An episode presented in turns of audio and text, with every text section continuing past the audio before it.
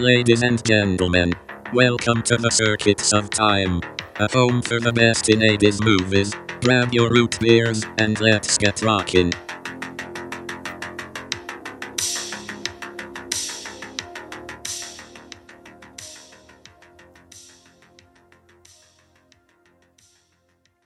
Hello, it's episode 15 of the Circuit of Time podcast. Thanks to everyone for joining us.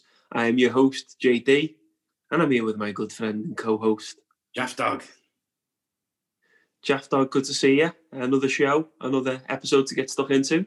Yes, good to see you too, JD. Another episode, a fresh one.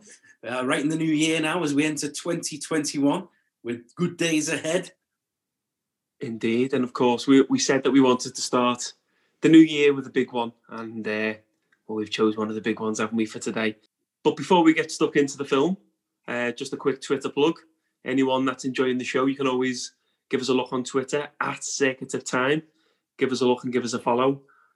J Dog, any movie news this week? Yeah, Look, JD, there's one there's one thing we can certainly celebrate with all of this hope in the new year. There is a Legally Blonde 3 on its way. Oh well, let's put that on the calendar. Um, one of the things I was going to mention, uh, and I mentioned it on uh, Twitter in the week, is we lost Marion Ramsey, aka Hooks from Police Academy. Ah, she uh, was a fine one, wasn't she, in those films? One of the best. Good old hooks, eh? You know, you always wonder with these character actors or people who've been in a film like that, whatever happened to them. And I can certainly remember having these conversations with you, JD, about, you know, what has happened to someone or, or where is someone else? And then when the internet came along, you know, we were able to find out that uh, David Graf had passed away. uh, I think it was around about that time as well. Um, yeah, I mean, you know, some of the, and some of these people who you think aren't with us anymore actually still are with us. That's right. I mean, I remember the days when we first discovered IMDb. In fact, I think we were supposed to be doing IT at the time, but we were always on the Internet Movie Database. And I do remember we stumbled upon the David Graf news. But yeah, there goes another one from Police Academy. This is the problem you see as we enter this new decade. It's like all those people in the 80s now were, well, they're old age. She was in her 70s, but ah, well, anyway, no more doom and gloom. Let's uh, get into a more positive mode as we get stuck into our film. And you may know it from the following song slash sound.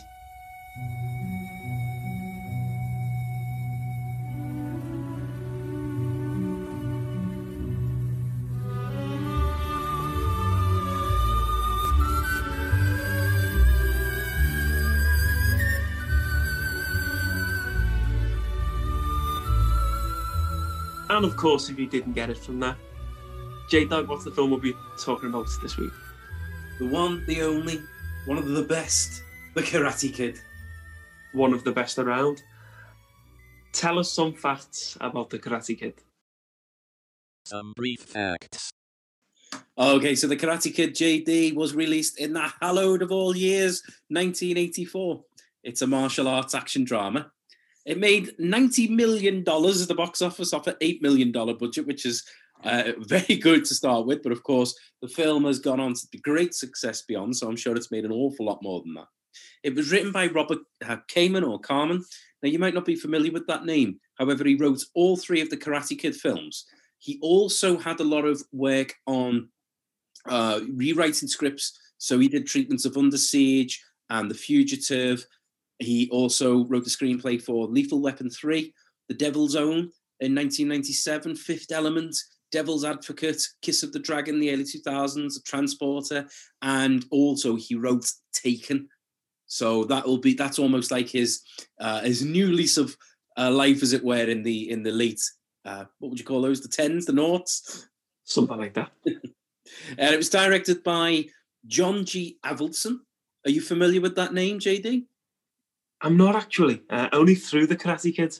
Okay, well, if I said to you that he'd also directed another film where somebody, you know, from the wrong side of the tracks had defeated the odds and eventually in a ring had fought against an opponent, and he might not have actually defeated that opponent, but he won the hearts of the crowd. You It was Rocky. He did direct Rocky, yes. He also left the series after that, only to return to direct Rocky Five. Whether that was a good Wow. movie or not, we don't know. Wow. But you know, why, why was I under the impression that Sylvester Stallone, he did Sylvester Stallone write Rocky, not direct it? He, he wrote it. He didn't direct it, but he may have directed later episodes in the series. Sure, he directed the fourth one. I might be wrong there, JD. Mm, but a monster hit, wasn't it? It was, yeah. It's, it knocked out uh, the crowds at the box office.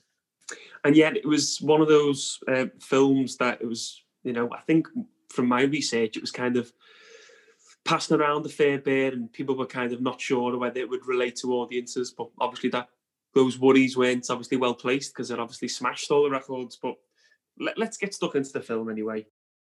Movie synopsis. Okay, so what's the Karate Kid all about?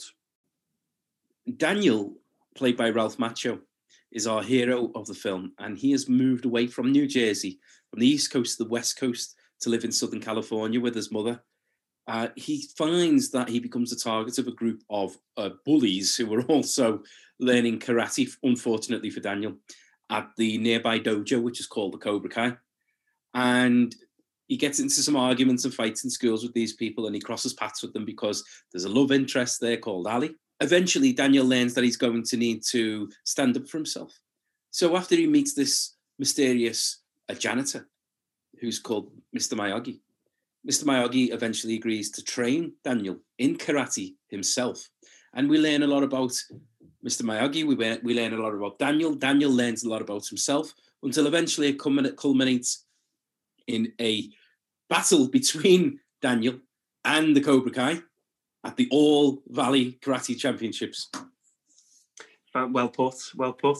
Let's talk about the opening scenes of the film because it's not long before we're already in Reseda in Los Angeles.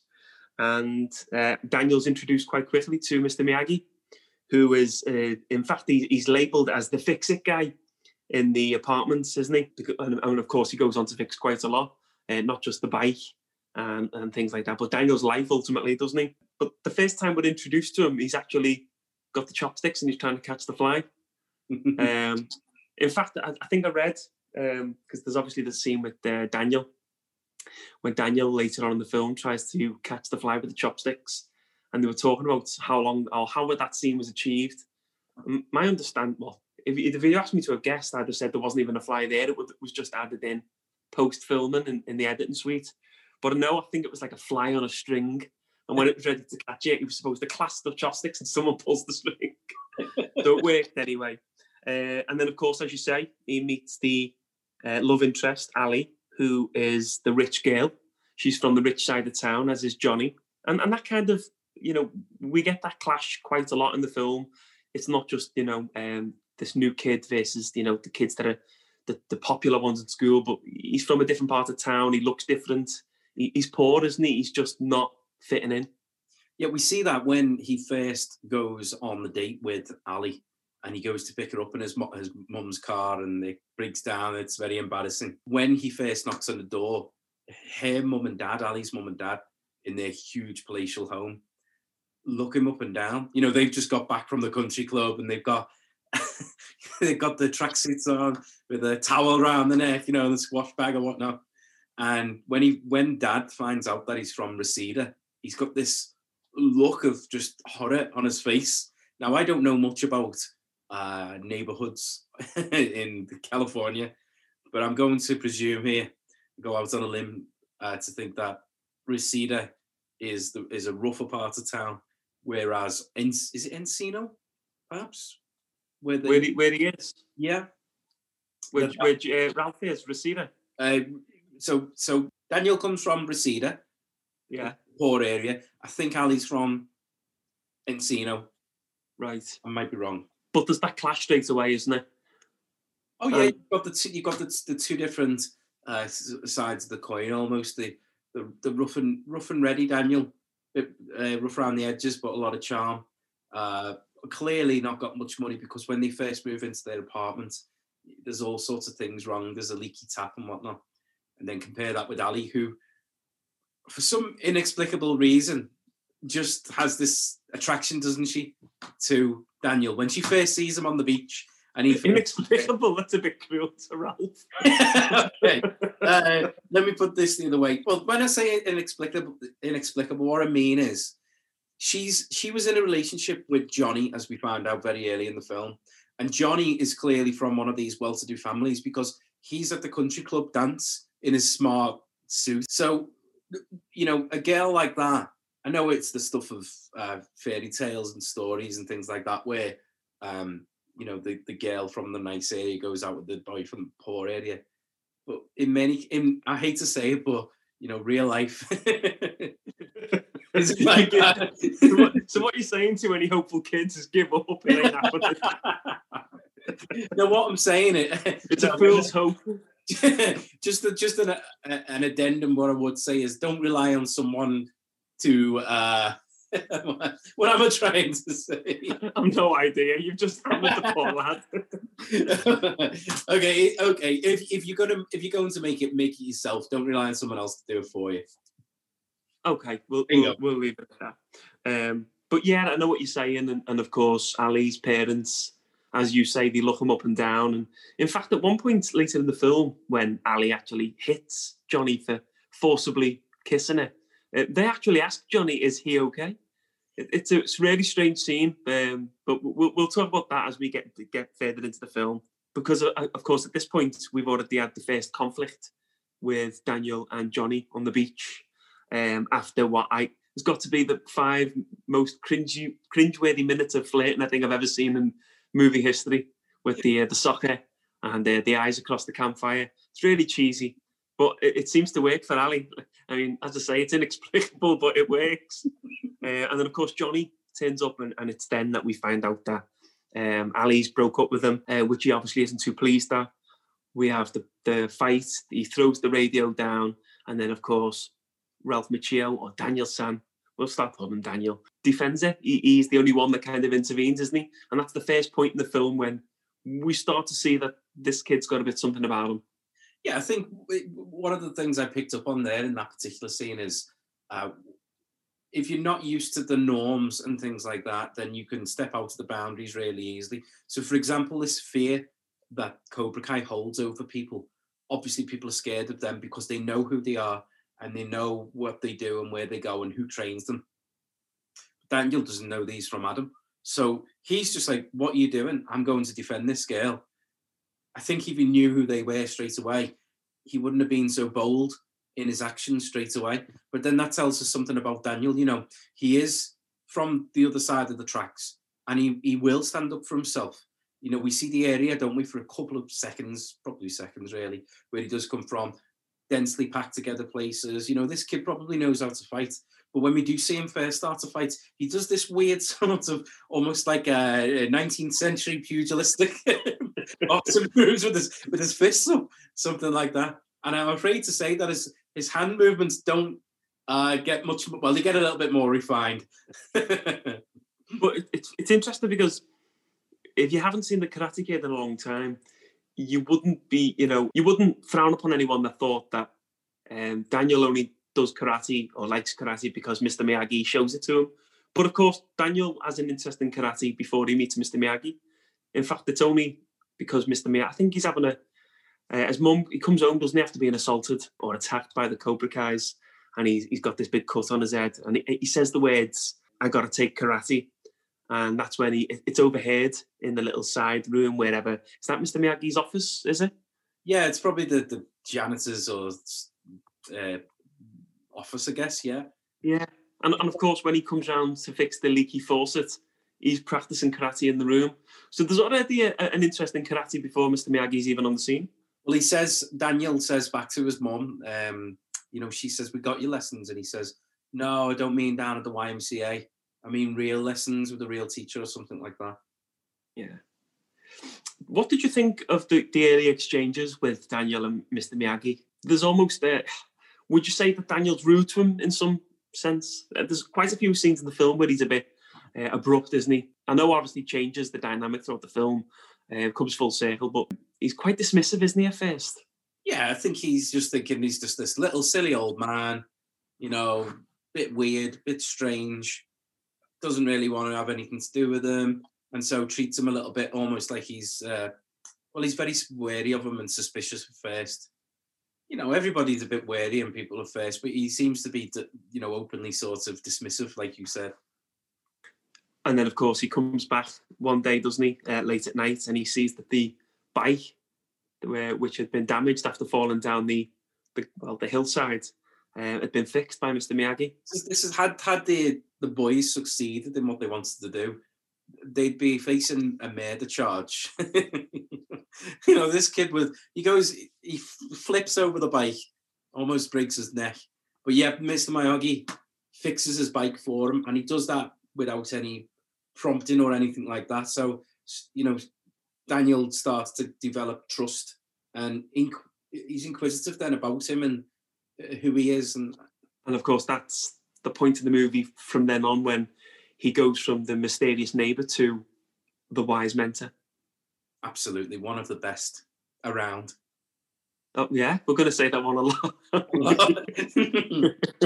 but you, you, know, it's interesting you say about the the Cobras could have been charged for you know attempted murder. I mean, it's certainly bullying right off the bat. Um, but even the Cobras themselves, I, I, w- I won't talk too much about that now. Uh, we we will discuss it at the end when we get into the characters. But they're kind of um, how would you describe it? Are they really bad lads? Are they misguided? Is it all about Kreese? Is it the sensei? I think Miyagi at one point says the line, doesn't he? Um, no bad students, only bad teacher. That's exactly what I was thinking of, JD. Actually, the, the that line is so prophetic in the sense that it it it shows Miyagi's values, but it also tells us a lot about these kids. Deep down, these uh, youngsters who are in the Cobra Kai, they know that what they're doing is wrong. But it comes down to this mentality, doesn't it? The madness of crowds almost. So where you've got groups of people, and when they're being told to do something by someone who's given them permission to do it, they feel obliged to do it. And it just goes to show how people are quite easily manipulated. And in a way, this John Kreese, war hero though he may be, and we don't find out much about his service in Vietnam, as far as I know, certainly not in the first film. But he's, he's essentially using these children, these youngsters, as an ego boost. It's not about teaching them karate. It's about making him feel better about himself. By the way, they also learn how to be tough fighters, show no mercy, you know, this sort of thing. And that attitude and mentality is good to have when you are learning a martial art in terms of not backing down and standing up for yourself. But he pushes it over the edge into some sort of ego trip for him. And he he is almost breeding out of those kids the values. He's treating it like a like a military mission. When people first start the military, they get all of the everything kicked out of them to be rebuilt back up again. And it's almost like he's trying to do that with them. But these kids, you know, karate is only a part of the life. They know they've got to live a life. They know that they've got to do the right thing. Johnny does the right thing in the end. Uh, Bobby is another character who kicks Daniel in the leg towards the end. Now he jumps down on the floor as soon as he's done that and says, I'm sorry, Daniel, I didn't mean to. And it, if I don't know about you, but it feels really sincere to me when he does that. Meanwhile, Kreese is stood at the stand, side, arms folded, with a big smirk on his face. So I do believe wholeheartedly that it is no such thing as bad bad students, only bad teacher. Definitely. Yeah, and of, and, you know, and of course, you know the kids are in some ways oblivious because it's actually worked for them. Johnny is the All Valley champion for the last two years. So they're succeeding with this kind of philosophy, aren't they? Of no mercy, strike first, strike hard, no mercy. Yeah, they're also the most popular kids in school as well, aren't they? Yeah. So not long after that, there's a Halloween party, which uh, Daniel doesn't have a costume. Um, and again, the fix-it guy, Mr. Miyagi, fixes the situation again. Uh, he gives Daniel the shower curtain costume. Uh, hell of a costume, isn't it? And of course, that's the first point in the film, I suppose you could say, where Daniel gets some revenge. Yeah, he he again coming back to the beach scene. Daniel, he's he's he sticks up for himself on the beach, and even though when he learns that these kids are from the Cobra Kai, he does he pulls a bit of a prank on them, doesn't he? What does he do? Pour something over the top of the cubicle or something? Jo- Johnny's in the cubicle and there's like I don't know what the hose is or why it's there, but he, he hangs it over the top of the cubicle and it, it drenches him. There doesn't seem to be a lot of water coming out, but when Johnny leaves the cubicle, it's like he's had the shower. Um, and then of course the, it leads to the chase, and they that I think that's the is that the one where they knock him down the hill? I'm not quite sure, but no, ultimately the end the, the end of that conflict is when we first see Mr. Miyagi, the karate master. Now, I might be getting this wrong, JD, but I think the scene with the bike comes a lot earlier, as we talked about. That's when they chase. because he fixes the bike, doesn't he? Yeah, that's when they chase him up against the the fence, and he can't climb over it, and they catch That's him. right. And then as they're just about to uh, des- destroy him, um, Miyagi comes jumping over the fence. And kicks ass. He does, yeah. It's funny, isn't it? Because it, it should be ridiculous that this uh, really short guy, clearly in his older years, or at least that's how he's presented in the film. Um, I'm sure he was quite a lot younger when they filmed it, but um, it, it should be almost amusing that he's, he's he's taken out all these black belt Cobra guys. But the way it's filmed and, and the way it, it, it it's executed, it doesn't, does it? No, he, he he's definitely the victor at the end of it, not the victim. Uh, but I do wonder would he be up on assault charges next day? Yeah, I suppose. And then, of course, that's the point at which Mr. Miyagi really knows firsthand what Daniel's been dealing with. And of course, Mr. Miyagi then has a bit of a vested interest. He decides to take Daniel on and, and in, in fact, they go to the dojo, don't they, to confront Kreese and the Cobras. And that's the, I think that's the point in the film when we see the poster for the All Valley Karate Championships. Yeah, and just Um, just to point on the Co- the Cobra Kai dojo itself, um, there's that picture of Kreese on the wall in uh, in the forces, but before that, there's a there's a life size cutout of Kreese. so He's a bit of a narcissist, isn't he? definitely, yeah. Um, so this he makes a deal, doesn't he? He says, you know, um, five against one's too much for anyone. Um, Daniel's going to enter the tournament, uh, and on the condition that you leave him alone for the next two months to train. And then we have half an hour of, um, I suppose you could describe it as the most well. It's not your conventional training program, is it? But it's a it's a joy to watch, isn't it? It is a joy to watch, but before that actually happens, I just wanted to pick up on something that Kreese actually says to um, to Daniel, Mr. Miyagi, uh, just to show how serious this guy is. He says something like, "If we win, it's open season on you too." what does that mean? Are you going to kill them? Pretty much. Yeah, I mean, what is it with the Californian teens? Are they all psychopathic murderers? We've got Biff Tannen who wants to run uh, Calvin Klein over and crush him. And then, of course, we have the training. J Dog gets the um, wax on, wax off, sand the floor, paint the fence. I mean, put yourself in Daniel's shoes here. Uh, this is a, a, a still a relatively unknown guy, by all respects. You've only known him for a few weeks. You're new to town, and you're relying on him to help you train you for a karate tournament in two months. And you go to his house, and he has you waxing his cars, painting his fences, painting his houses what would you have done in this? You, you'd have buggered off, wouldn't you? Oh, definitely, yeah. I think by I'd, I'd have realised just that I was being exploited at first. Um, I might have done it a little bit sooner than Daniel does. Four days or something like that. He spends doing all these jobs. Uh, What does that tell us? What does that tell us about Daniel, though? he's persistent and he's committed to things. But I guess that's part of the test, isn't it? Miyagi's Mm. testing him to see, are you willing to do this? Knowing full well that I might be taking advantage of you here because he doesn't let him in on the fact that all of this is training until he goes to to punch him. Uh, not obviously as part of the training, not not for fun.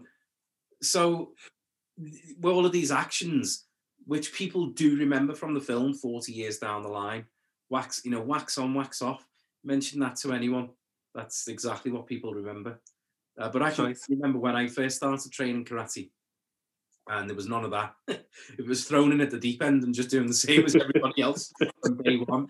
And I must admit, at first, I uh, didn't really fancy it, but I've been doing it now for about uh, three and a half years, something like that. So And what belt are you now?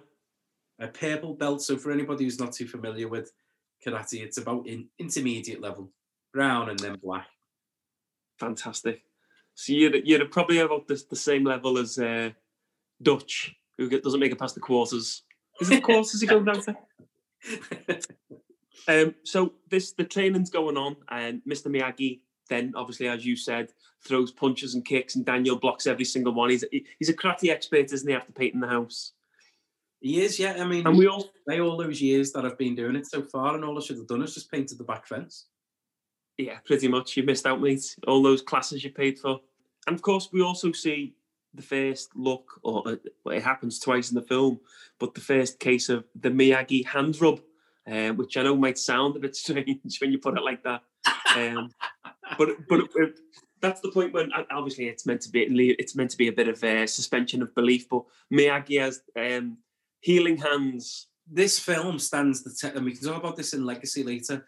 This film stands the test of time against a lot of films made in that era, where they, I hate to say it, but there was a lot of, you know, sort of like Far East mysticism in there, uh, which nowadays can be seen as a, a bit insensitive.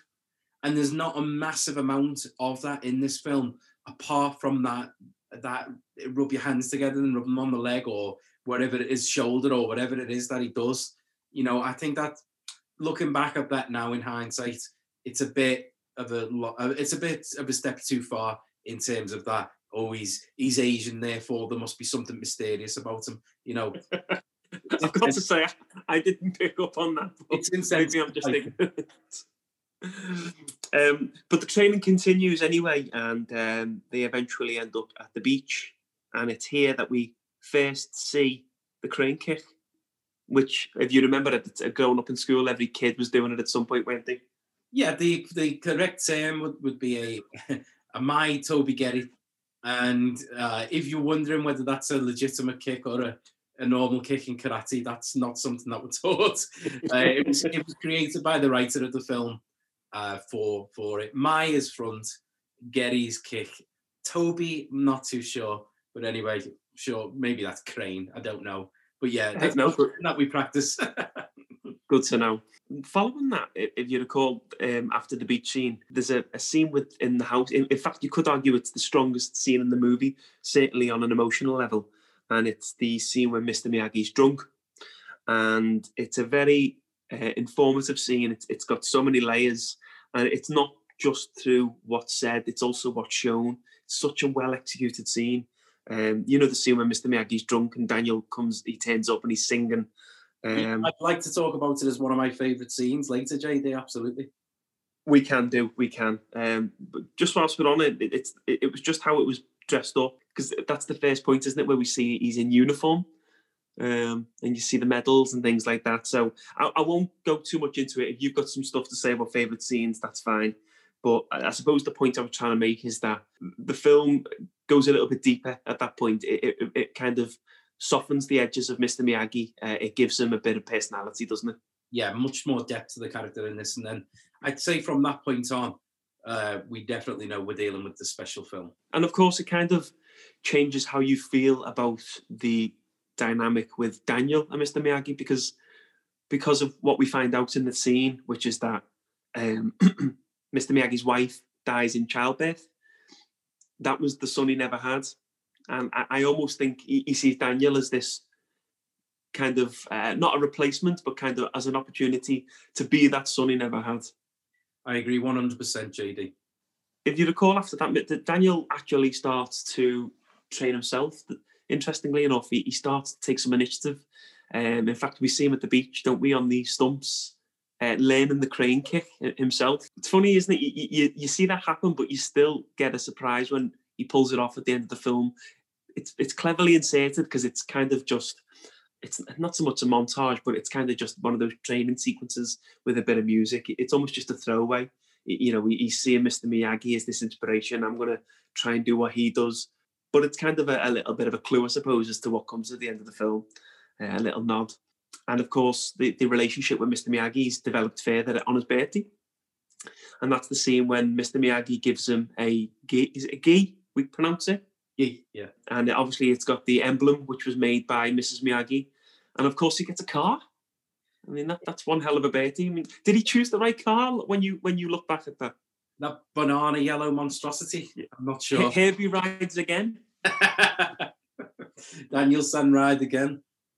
I actually felt really guilty for Mr. Miyagi because you know he'd gone to all this effort, He got a cake and everything. Daniel just kind of left him, didn't he? yeah. Didn't he go to take the girl out?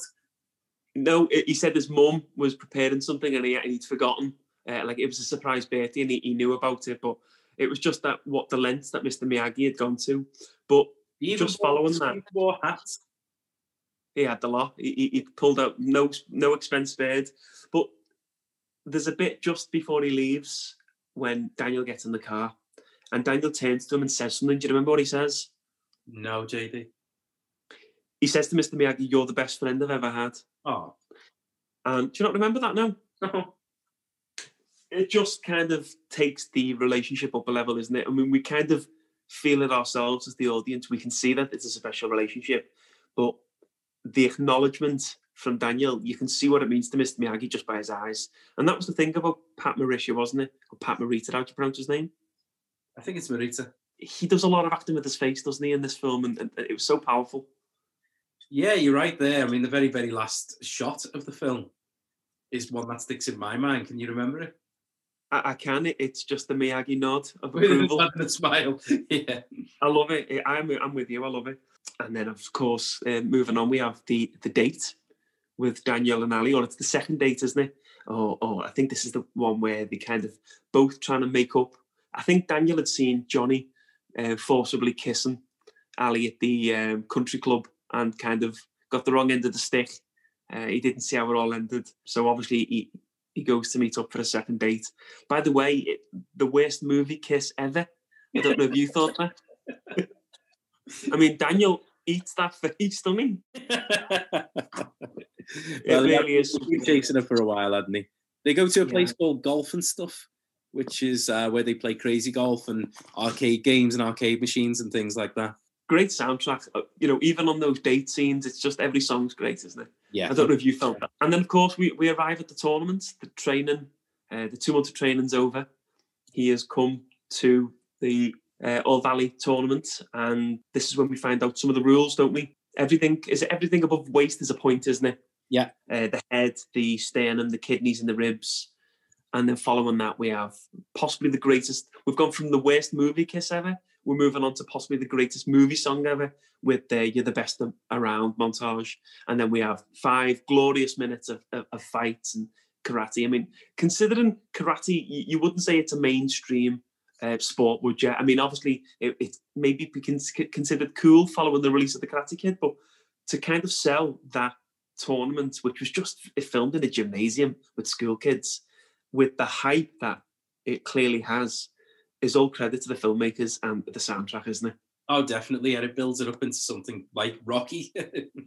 Uh, yeah, The thing about the uh, martial arts is they, they had a massive boom in the 1970s after Bruce Lee, and then that died down. And then when this film film came out, uh, karate in particular really took off.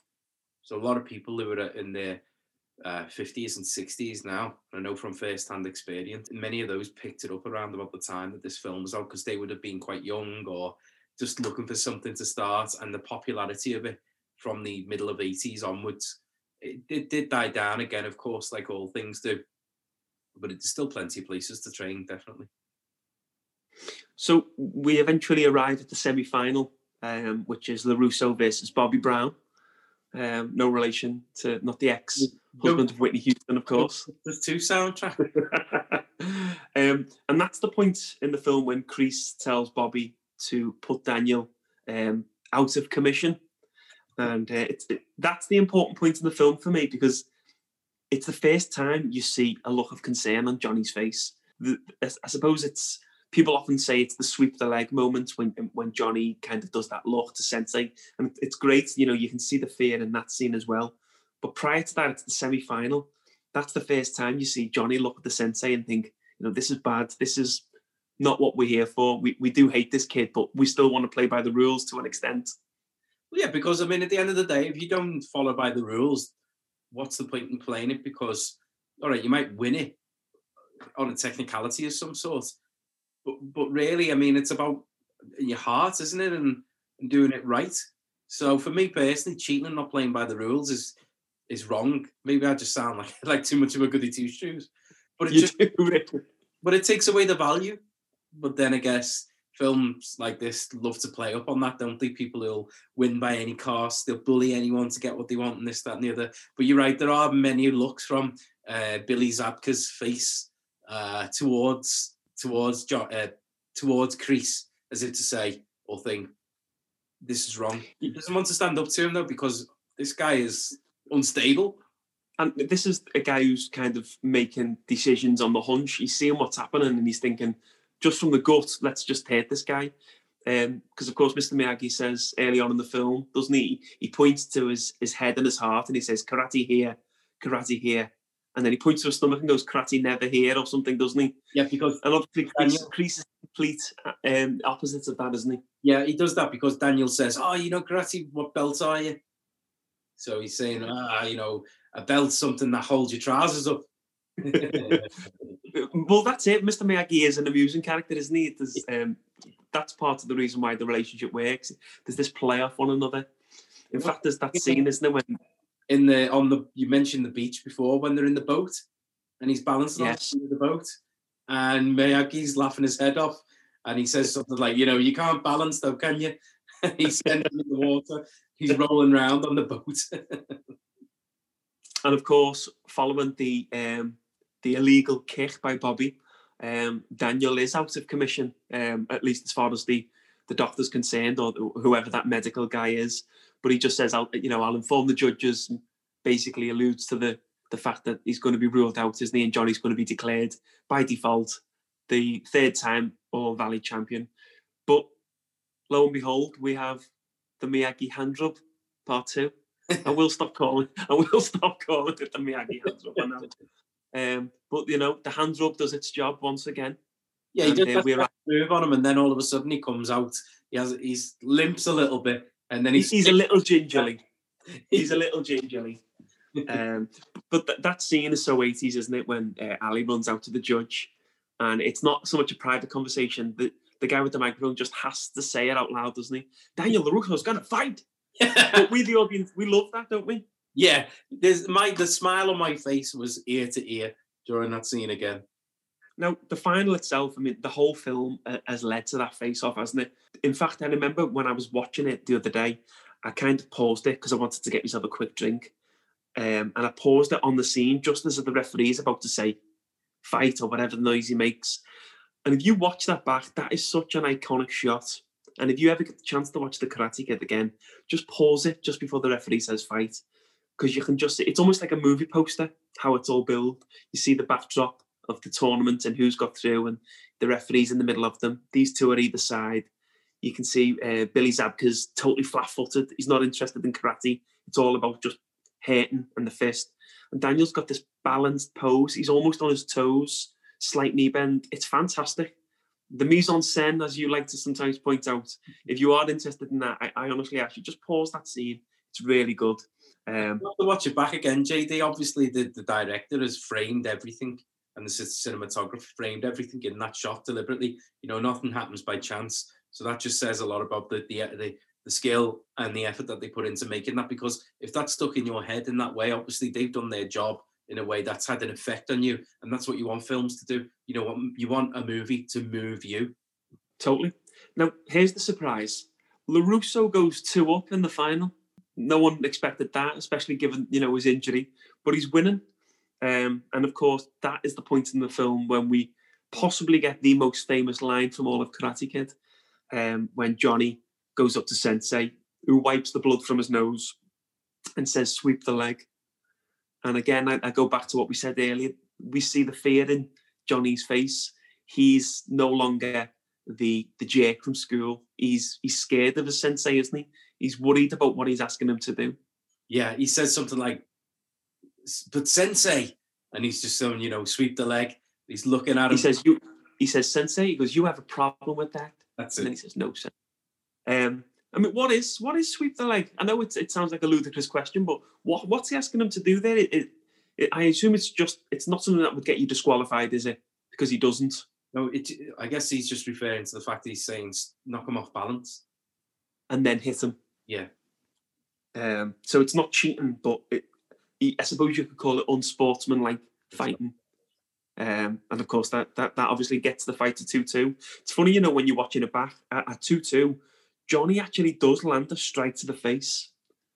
And I always want to ask the question I've, I've always wanted to know why isn't it counted? Um, and maybe it's just me being ignorant to the rules of karate. But my understanding is uh, a strike to the face is a point.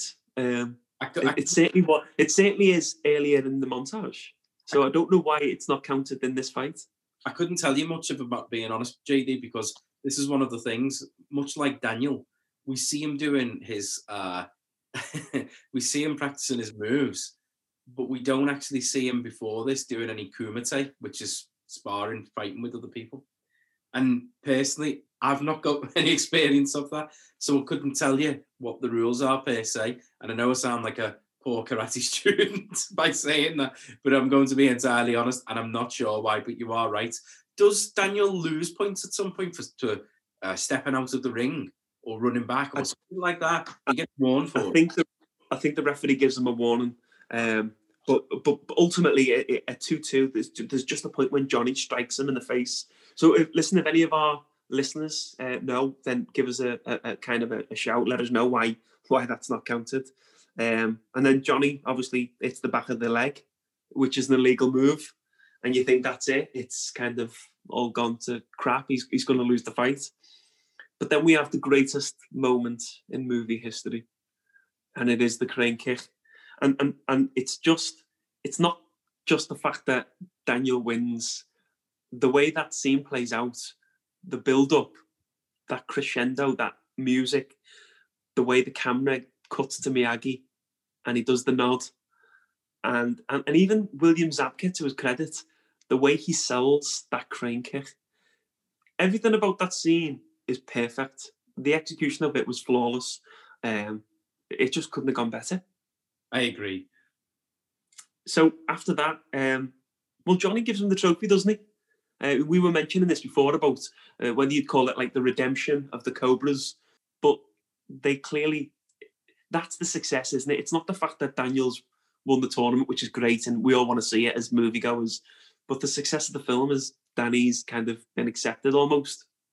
Yeah, he says you something like "You're all right, you Larusso."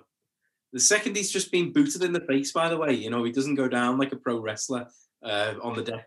he just he, he- Yeah, if it happened, if it happened in real life, he'd be getting pulled back.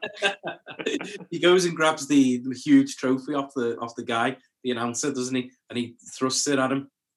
interestingly enough, in um, um, Cobra Kai and, and you know, or, or kind of even in pop culture, it's kind of discussed whether that's an illegal kick. And, Johnny kind of plays on that in Cobra Kai, um, which is obviously a bit strange because at the end of the Karate Kid, he doesn't have those sentiments, does he? But anyway, we, we, we'll be um, segueing too much there. But shall we move on to some of our trivia?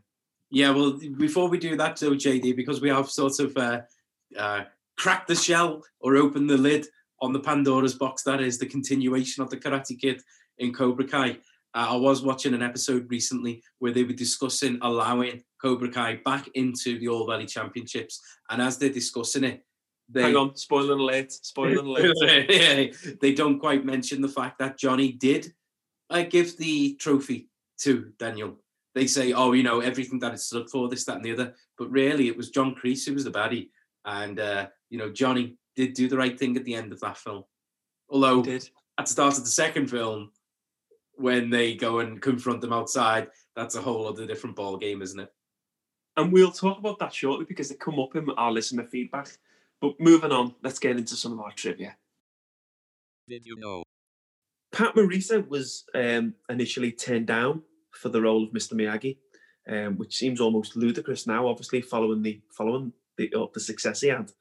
Uh, but having been on Happy Days and other light-hearted areas of television, the producer, um, who was a guy by the name of Jerry Weintraub, um, felt that audience wouldn't take him seriously, and the first choice was actually uh, Toshiro Mifune, or I think that's how you pronounce it. Now, do you know who that man is? Yeah, I've seen. Ugh. Uh, I'll give you the clue. He worked a lot with Kurosawa. yeah. Was Uh, it he was, uh, he- baby cart at the River Styx or something like Uh, oh, is that like Shogun Assassin or something? I'm Um, talking more about the kind of films where someone gets their arm chopped off and a, and a you know, a, jet of blood. so that's I remember those films. Yeah, they used to be on Bravo at like 11 p.m. on British TV. I remember them. But no, he was he, he worked. He was he was in lots of films, but most notably with Kurosawa on films like Seven Samurai and Rashomon.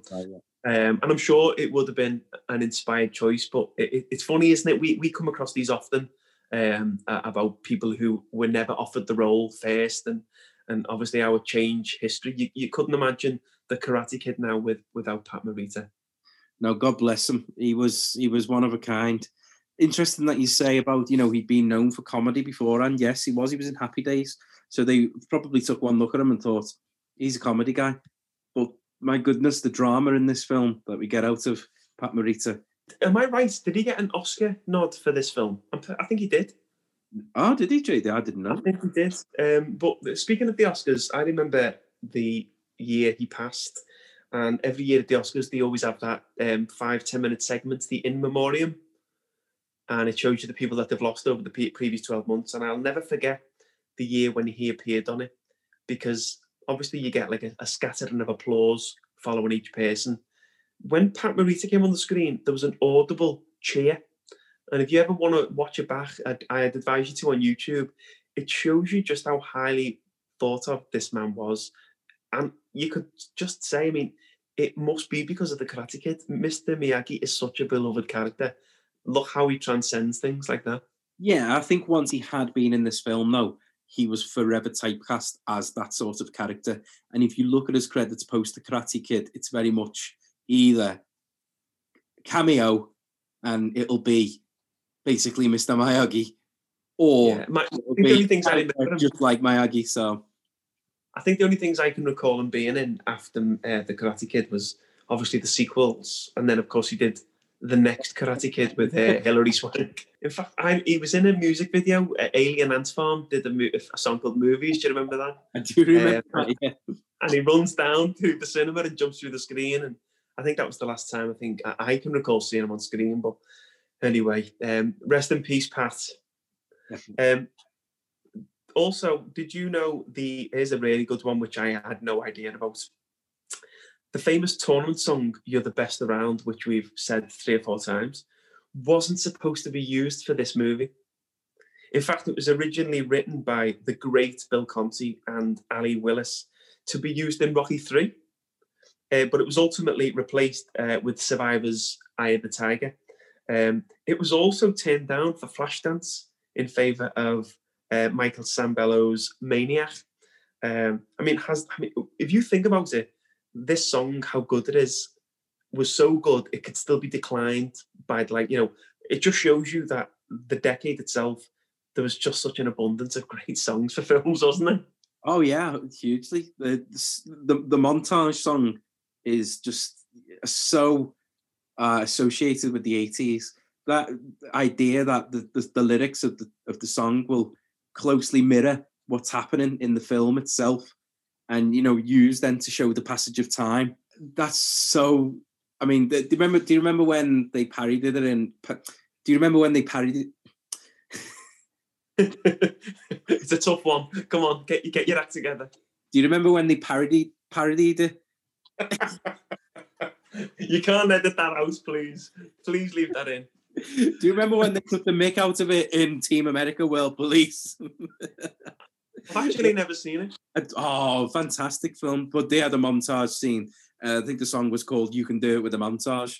But also, I'm thinking of Rocky Four as well. You know, when when uh, Apollo's died and he's driving the car, and we see the the montage of going up the hill and uh, carrying the logs and that sort of thing. It's great, love it. Here's a good one for you the four semi-finalists were Johnny Lawrence, uh, Bobby Brown, uh, Daniel LaRusso, and the other guy was a character credited only as Vidal.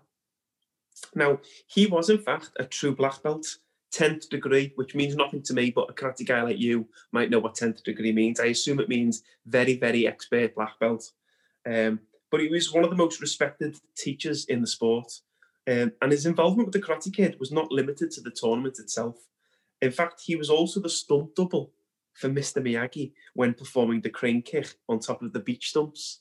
Um, now, you watch that back, it, it, it, no one. I watched that film easy fifty times, and obviously it, it's a silhouette. You can get away with it more, but it's never ever even occurred to me that that wasn't Pat Marita, which is strange, really, because he's an old guy. Why would an old guy be able to balance so well and, and do the crane kick? But it was actually Vidal, um, who was the other guy from the semi final. So there's one to look out for next time you watch it. And my last one uh, for the trivia was the referee in the final match was a guy by the name of Pat Johnson.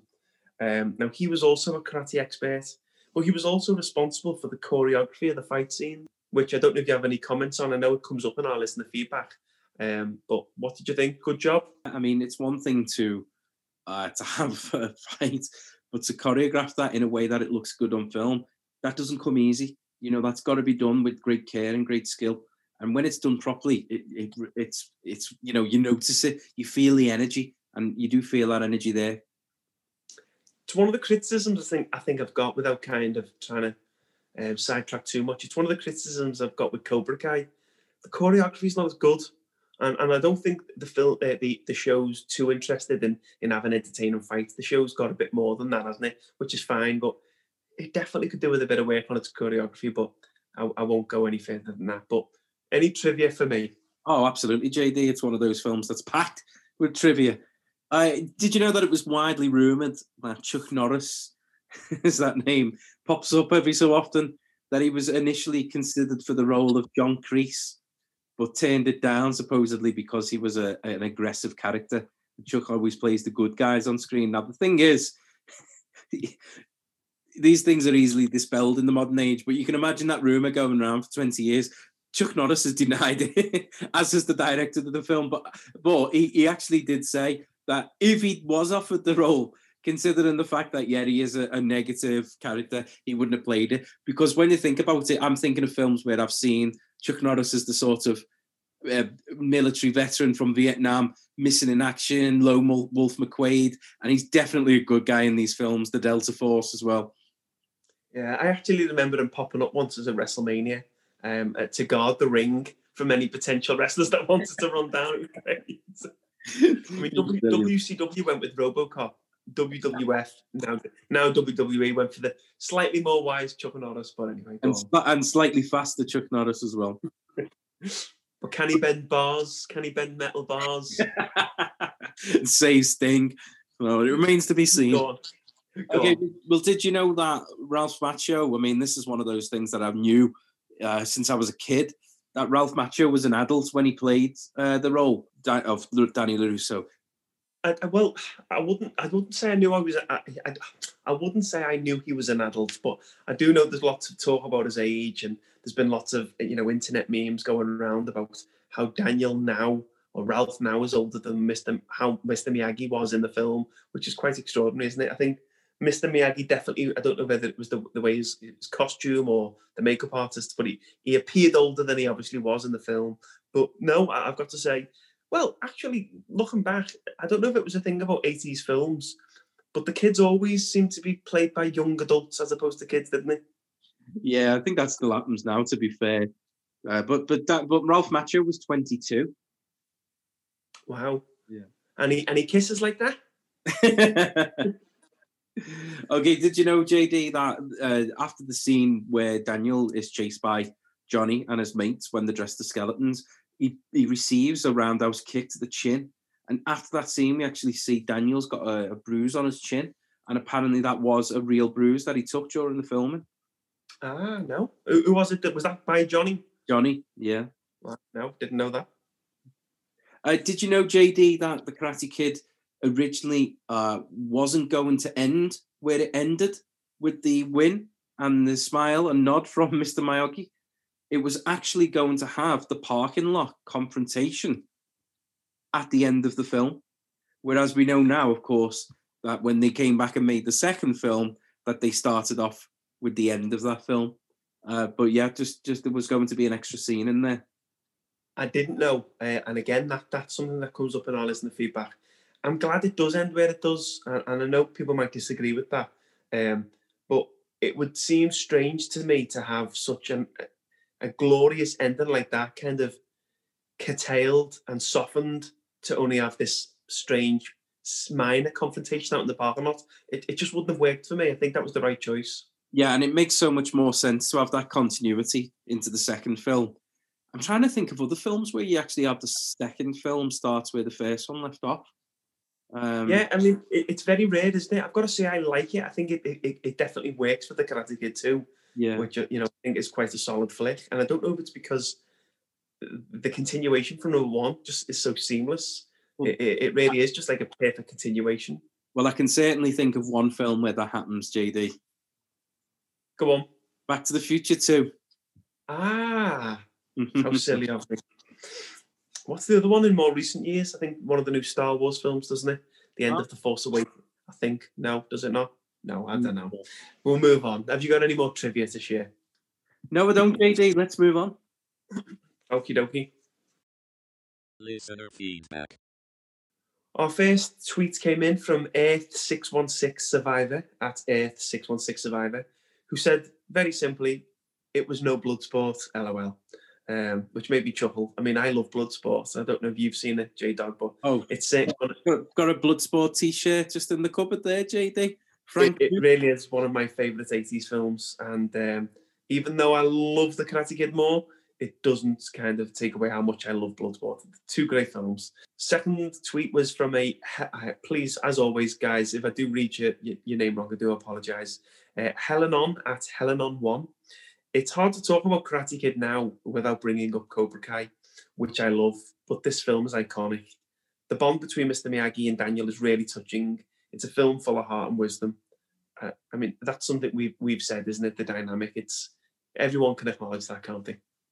oh, it's it's it's heartwarming, it's touching, it's uh, a, a, an education, it's everything you'd want in a film. Where does it rank for movie duos? I know you, you're like R two and um, C three PO, Wayne and Garth, Bill and Ted. Where, where does um, Mr Miyagi and Daniel San um, rank for you? Well, you know, for many years, JD, I actually grew up thinking that it was Daniel's son and you know there was some sort of father-son relationship there when I was a young. and, and, I bet you you're not alone in that. Um, I was also very new to that knowledge, and I I love the Karate Kid. It's one of, in, in fact, the, I would say it's my favorite film, which I'll I'll say for my legacy. But even I didn't know it was Daniel San. Do you know why it's Daniel San? Do you know what that actually means? Yeah, it's uh, my Japanese is a little bit rusty, but uh, San is Mister, isn't it?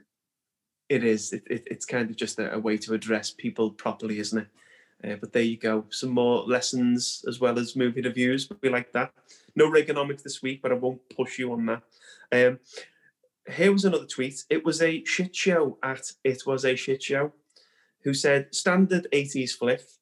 Uh, standard's a, a, bit of a um, a word that you don't hear too often about Karate Kid, unless it's used in, in, in a complimentary way. But anyway, standard 80s flick, but one that ends so abruptly. You wonder if they ran out of time to edit and put the actual ending on the beginning of part two. But people should watch it just for the truly awesome Cobra Kai. Just what we were saying before, wasn't it? Yeah, that hits the exact what we've just been saying there about how the, the first didn't originally intend to, to end in the way that it did. I do get what he's saying there about the abrupt ending to it. Uh, I don't think that would be that would be something that would happen in a, in a modern film now. It's it builds up and builds up and builds up. Then we have the fight, and then it is uh, trophy. Well done, smile, end, and it is abrupt in that sense. I do get that. Is that a negative? Had I saw it at the time, I'd have thought, what you know, what's what's happened here? But I didn't see it at the time. I saw it within the context of the second and third films, so I knew that there was that continuity there. I don't know whether the people who made the film knew that though at the time. What would we want to see if not the Daniel holding the trophy and and, and Mr Miyagi's face? The, you know, the hero's journey, if you like, is complete at that point. What what else would we need to see?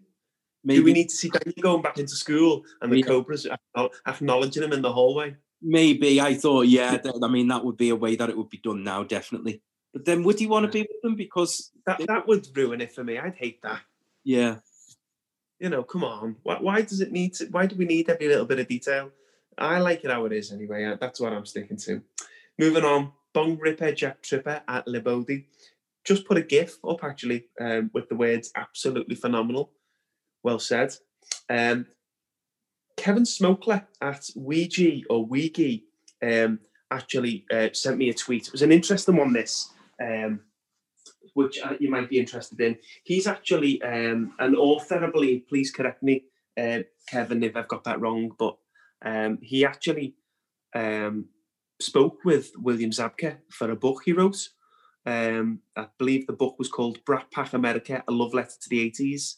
And he kind of said in his tweets that he re- recommended that when researching a beloved movie, to try and get the perspective of the person playing the villain.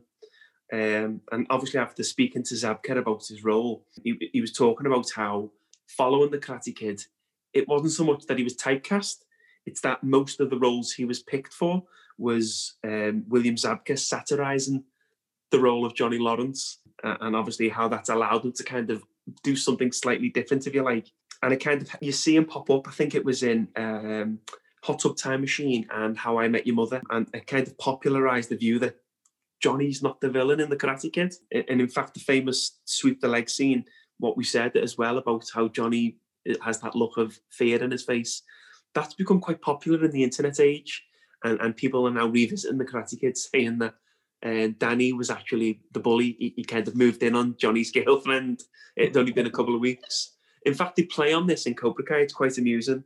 But uh, that that was really interesting from from Kevin. thanks yeah. for uh, his tweet because I definitely I think it's something that we we don't do enough is looking at it from a villain's perspective. And yeah, thanks. Uh, and that is interesting actually, and uh, interesting that you were able to speak to Billy Zabka as well yeah, when you look at things from the from the opposite side's perspective, it doesn't half make you think.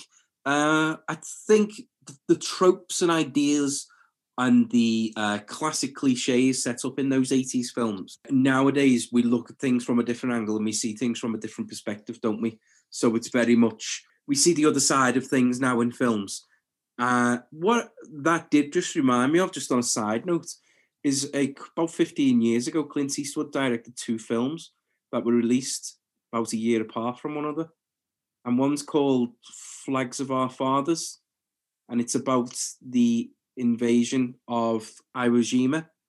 And then there was a sequel, which is about 90% in Japanese, called uh, uh, Letters from I- Iwo Jima, which was about the exact same battle, but from the Japanese perspective. And this enemy these evil, uh, you know, Japanese, the way they're portrayed in the first film, you know, got to kill them and, and all out and they're our enemy. They're quite faceless in that first film. In the second film, we see the complete opposite of that, and we learn that these are decent people, families, men of honor, generals wishing now to carry out their duty in the best professional way, knowing full well what it's going to lead to. And so we see that complete different side. But that was just the side note. Don't know if you want to say anything about that, JD.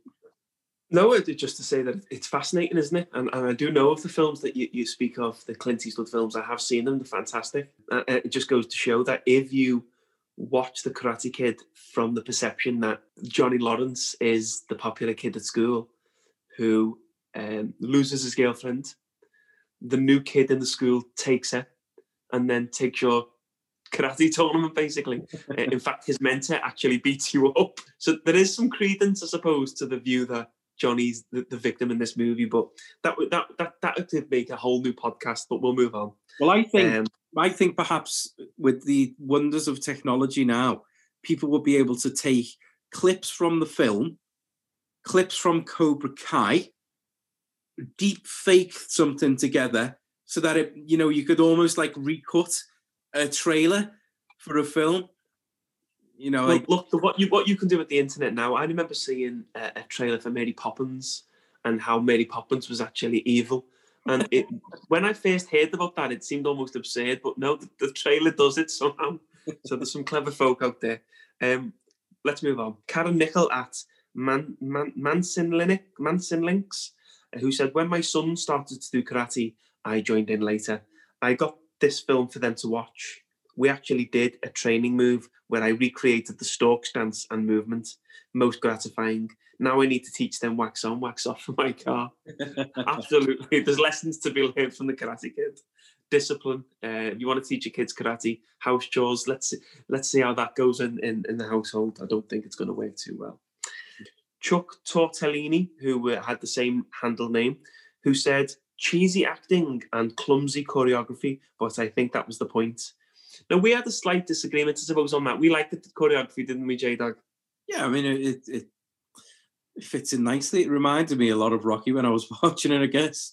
Um, You know, And I I suppose we can't dispute the cheesy acting. There's some of that, of course. Oh yeah, I mean, eighties films absolutely ram packed full of it.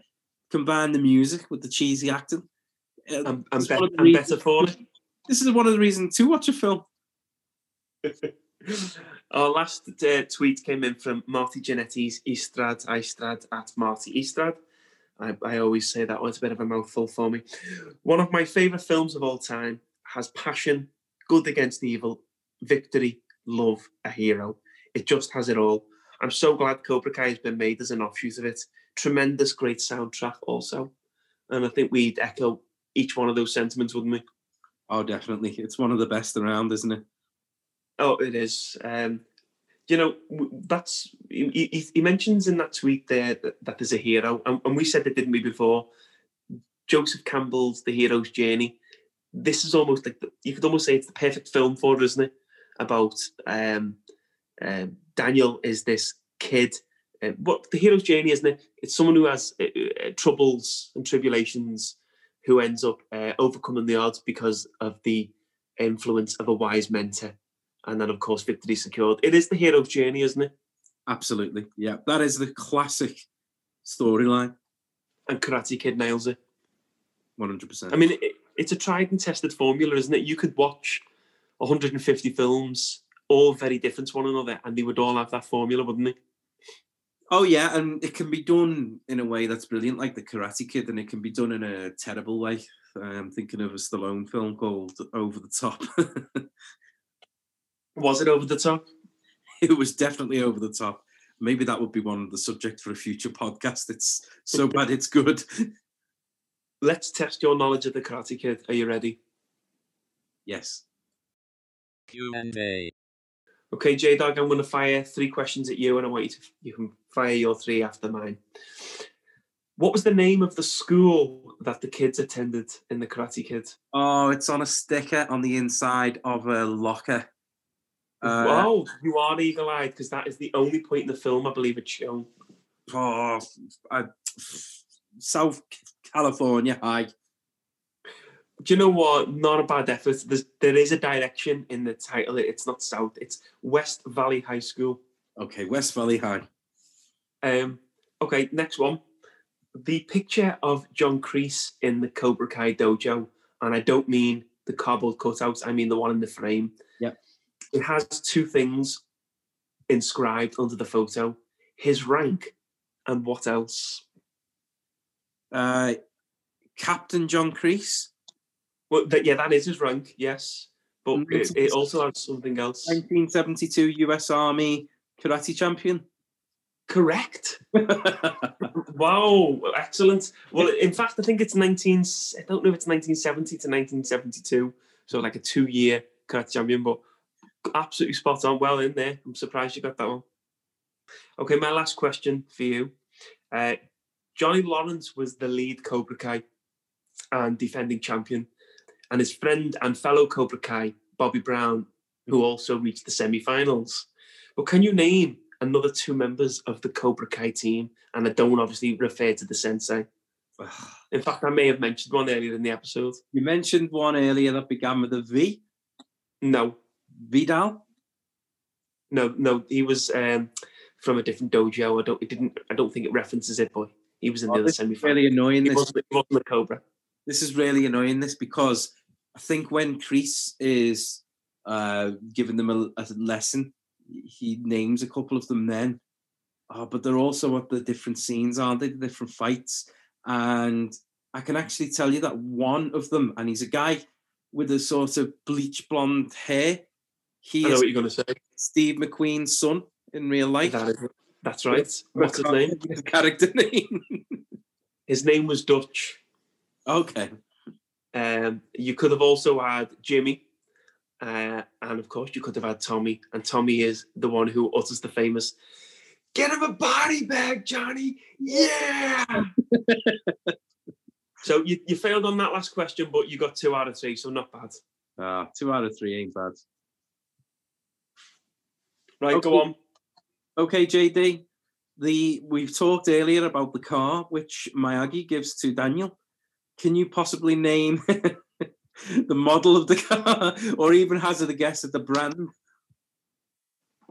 You know me and cars. Um, what I know about cars is a bit like what you know about women. Um, I'm so sorry. Sorry, Jay. Dog. You, you're not editing that out, are you? um, I don't know much about cars. Uh, it looks like a Beetle to me without the roof. I am really crap. I, I- it's just not my thing. I'm gonna, as much as I love the Karate Kid, I don't know the answer to that question. okay, it's a 1948 Ford Super Deluxe Club convertible. You got the convertible part right in that. You said that it I'm having half. Well, I'm having half a point. oh, okay, you may you may as well have said, okay, well, it's got four wheels and it goes. It's yellow. Go on. when when Danny moves to his new apartment block, he meets a new friend, doesn't he? Oh, by the way, we don't see much of that friend, if I remember rightly. After those early scenes, No, it's almost like once he gets beaten up by Johnny, then his friend leaves him. Is that right? Yeah, it, do you know it, it's an inter- he's an interesting guy because when he first meets him, and, and obviously Danny kick does a kick, doesn't he? And he kicks him through the door, and then the, he, he kind of helps him with his, his his bags and takes. He's almost overly friendly, and you, you almost get the impression that this guy you don't trust him actually at first. No, Um, and obviously that proves to be the case because he obviously realizes that following getting beaten up, uh, he doesn't want to be his friend. Well, at least that's how I perceive it because I think when he's laying on the beach, it's his mates telling him to leave him alone, leave him. He's not, you know, he's a wimp or something. So I think he, he has. There's a little part of him that maybe wants to still be his friend, but he's obviously um, taken in by peer pressure. But are you about to ask me his name? No, not his name actually. But do you think I was going to go for something so easy as that, JD? when he first helps Danny with his bags and whatnot, as we just mentioned, what does his T-shirt say? Mm. Oh, I'm annoyed. There's some great t-shirts in this movie, by the way. Th- They really are. It's some Um, bizarre fashion as well. I'm thinking of when Daniel pairs a uh, plaid shirt with green camouflage trousers, like British Army 1980s camouflage trousers, and at the same time he's talking to Ali, who's wearing like a a, a, a pink and yellow uh, plaid jumper of some description. Yeah, some strange stuff going on. Um, what was the question again? What was on his t-shirt? what was on his t-shirt? Um, oh, looking back, I, I can see it in my head. It, it feels like it's very vivid colours, like an orangey pink. And um, I can't think. Go on. Okay, you're you're on the right track, JD. So an animal that's that's generally regarded as being pink. Flamingo. Not a flamingo. Sorry, I led you up the garden path there. Uh, it's a pig. Ah, it's okay. Any clues as to what the slogan is? Um, It rhymes. with pigs. Doesn't rhyme with pigs, but the slogan does rhyme. Oh, is it something to do with a pig, like hog? Okay, it says you're never going to get. It says making bacon.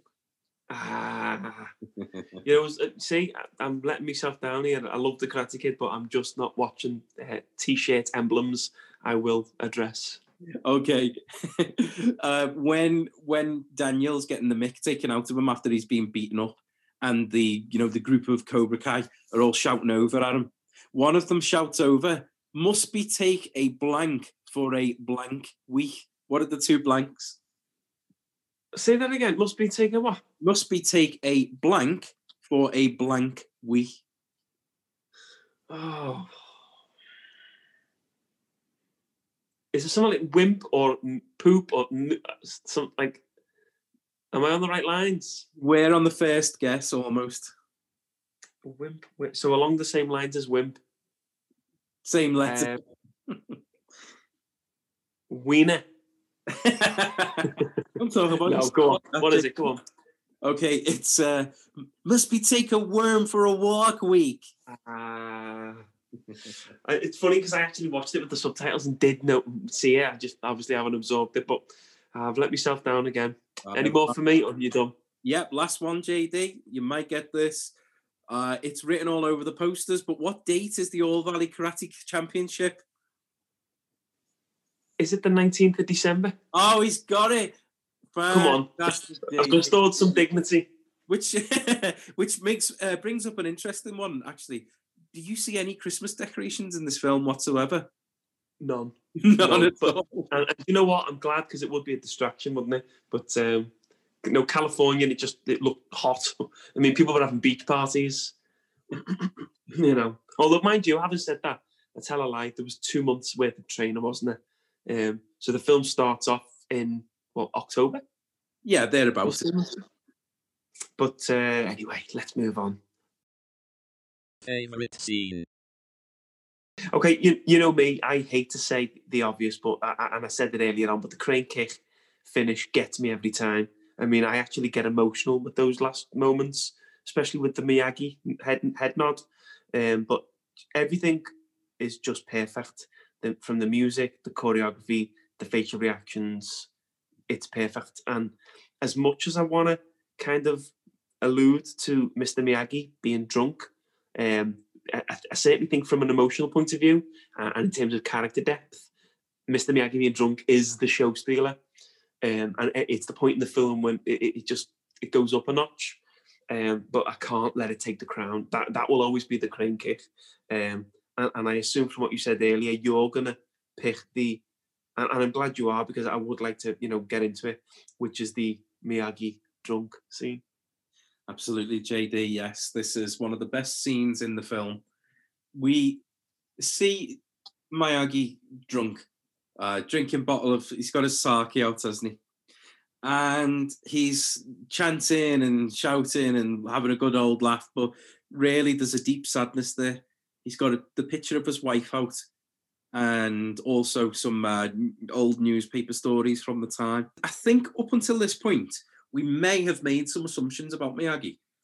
Being Japanese and being of a particular age in the 1980s, I think the assumption that people may have made about him was that he would have been a Japanese uh, soldier and would have been on the the other side. There's a scene where it's just when they're coming back to the truck after they've been on the beach and two fellas are drinking and leaving the bottles on the fender of uh, of the truck and Miyagi says, kindly remove the bottles. And they start being racist to him. And that tells me that Miyagi's faced racism right through his life. Now, we then learn more about Miyagi. His wife, as you mentioned earlier, his pregnant wife died. So he does see Daniel almost as a, a chance to, uh, the son he didn't have kind of thing. But he, this happened whilst Miyagi was fighting in World War II, and he wasn't fighting for the Japanese. Miyagi was actually a highly decorated U.S. Army soldier. We see that because he's wearing his uh, his uniform. We also learn later because Daniel looks through his belongings after he's gone to bed drunk or carried them to bed that Miyagi actually received the Medal of Honor. Yeah. So he's got the highest decoration that anybody could get, and yet at home he's faced this terrible turmoil. In fact, the reason why Miyagi's wife and child died was because, and he says this when he's drunk, he got called by his superior officer who gave him a note just to say, wife and child had died. No, no doctor could get them. But the reason for that, she died in an internment camp. And this is what had actually happened. I don't know whether you know this during World War II, JD, but after Pearl Harbor happened, um, all people of Japanese descent, even if they themselves weren't even Japanese, uh, weren't even born in Japan. And this actually happened to um, uh, who's the guy who plays Mr. Sulu? His name slipped me. George. George Takei. This happened to him when he was a boy, and he was he was born in America, if I remember rightly.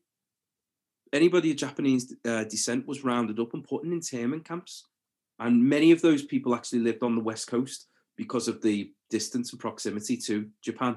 A lot of people had moved there and migrated there.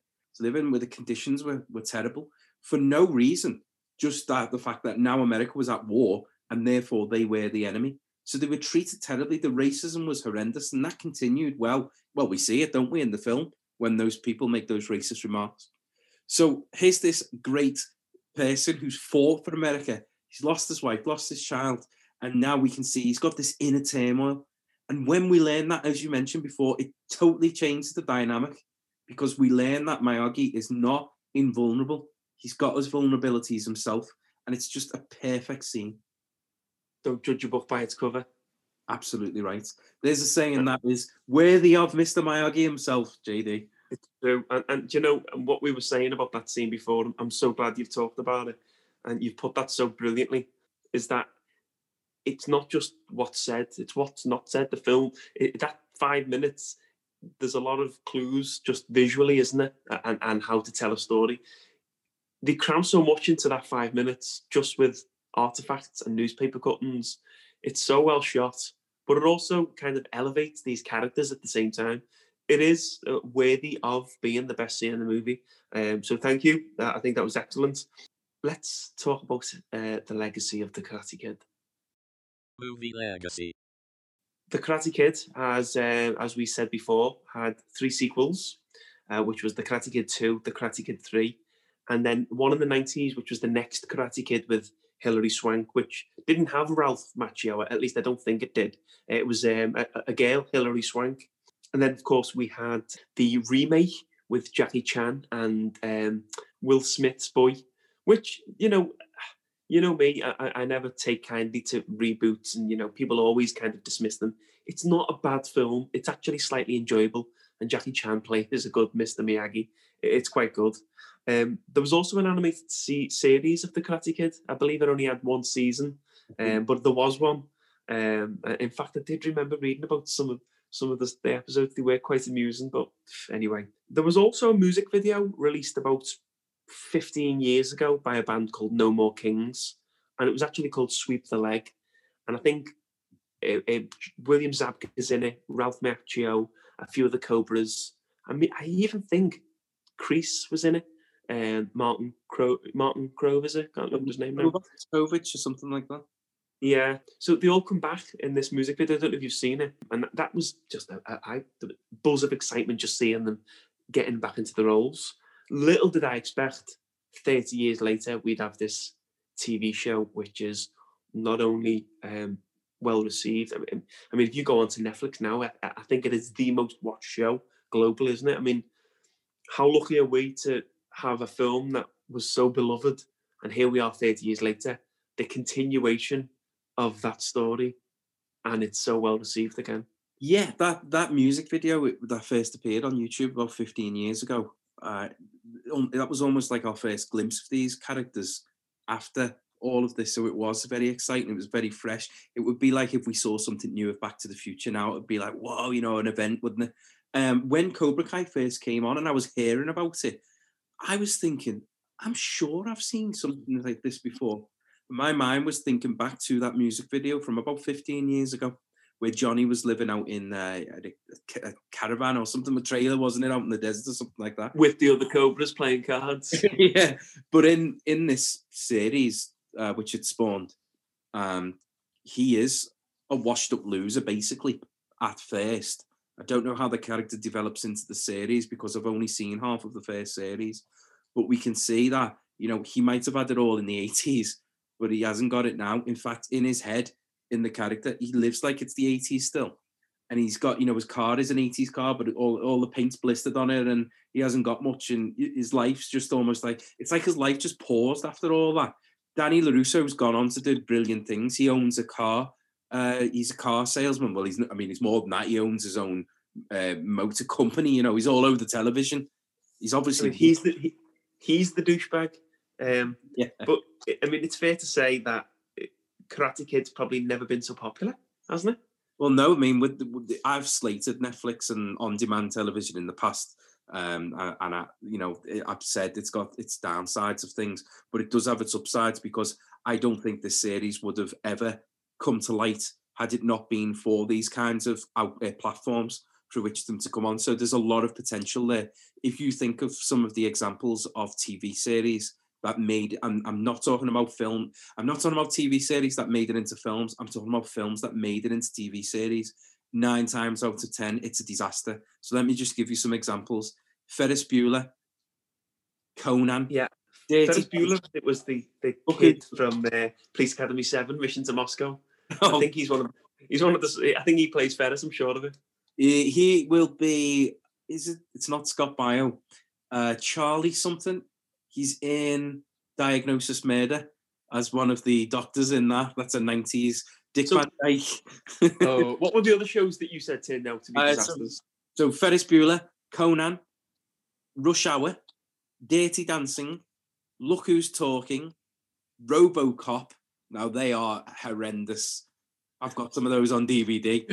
JD, you won't be too fond of the fact that there was an Uncle Buck TV series wow. And a Weird Science TV series, which we did mention in our podcast. Which actually wasn't bad. Uh, you know, I, I, I, actually confessed to watching that. Um, it may have had something to do with Lisa, who was a very attractive woman, but it was a good, good, funny show. Obviously, not unlike the film. Like I say, um, 1984. How many years is, is that now?